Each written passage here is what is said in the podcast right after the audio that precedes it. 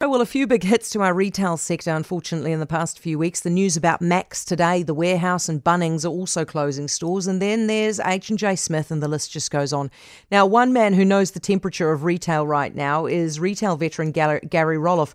He is the founder and managing director of Laybuy and he's with us in our Bosses Rebuilding series. Hi, Gary. Hi, Heather. Thanks for having me on your show. No, look, thank you very much for joining us. We're really pleased to have you. Um, there has been a lot of bad news, of course, for retail. Uh, even though we're in level one, do you think that this will continue? Will we see more closures? Look, um, I think the landscape for retail has always been tough. I was a retailer myself for 18 or so years, and um, it doesn't get easier. I don't think COVID's uh, improved that situation, and I think, you know, this is the start of some pretty dire times for some. Spending has obviously gone up coming out of level three into level two, and people have taken a lot of heart in that. But do you think that can continue, or is that just sort of pent up demand? Look, I think the jury's out on that, Heather. I think um, one of the things that we've seen during lockdown um, was that there was some pent up demand, and obviously there was a lot of shopping online. I think the um, the stimulus that the government has put into the market has helped people to still buy the things they want and need going into a change of season. Uh, but the jury's still out as, uh, as to what happens when that potentially runs out. And when do you think it might run out? Well, I guess we're just all looking at uh, what the government is, is talking about by way of wage subsidies mm. and, and, the like, you know. And um, from the latest I've read, that is out to about October. So um, we'll just have to wait and see, I suppose. I think everyone's hunkering down for what could be a pretty long and dreary winter economically. Yeah, absolutely. You you you worked through the global financial crisis, of course. How long did it take retailers to recover from that? Oh, look, I um, I actually started with uh, Number One Shoes as CEO just at, in September of 2009. So um, yeah, it was uh, it was a pretty tough time, and um, I think the the interesting thing was we were at the um, affordable end of the market, mm. and and you saw a bit of a switch into uh, affordable quality. And, and number one shoes did very well over that time, actually. Okay. Uh, so, what have you seen in your own business in Laybuy over the past couple of months as we've gone into this COVID response? Well, look, um, the the the big shift to online was obvious to us and, and not unsurprising um, given that all the stores were closed, obviously. Um, the, there were some challenges for, for retailers and, and NZ Post alike with delivery and fulfillment of those orders, mm. uh, and and of course social distancing in a distribution centre for uh, for people is is difficult. The the switch though was was quite uh, quite interesting because we saw pre-COVID a penetration for internet sales or online sales of about 10% yeah. of less than 10% of retail. I, I, think that's that's popped up to around 15 or more.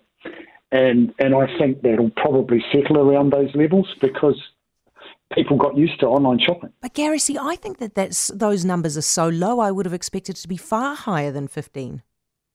Oh, that's where I think it'll settle, yeah. um, as the stores reopen, because you know retailers have got a, a heck of a uh, real estate that they want to drive consumers back to. Yeah. And um, and and shopping is still a social event. Let's be fair. You know, it's a it's a good thing to do to go out and have a wander around the shops and and and have a look. So, do you think that? Do you think that Kiwis are also? I mean, as you say, a social event, which will of course be Kiwi, be, be keeping Kiwis going into the bricks and mortar mortar stores. But mm. is there some sort of um, aversion to doing it online from us? Um, look, I, I, think there probably is. Um, I've, I've, what I found really interesting over COVID was my uh, parents are both in their 80s, and um, they got into online shopping just for the groceries to start with. Yeah. And and who would who would have thought? You know, they thought it was a great idea having their groceries delivered home. Have they stuck you know? to it? Yeah, they have a little bit. I think Mum does like getting back to the supermarket though. She likes to choose her own produce and stuff, you know. Yeah, old habits die hard, hey.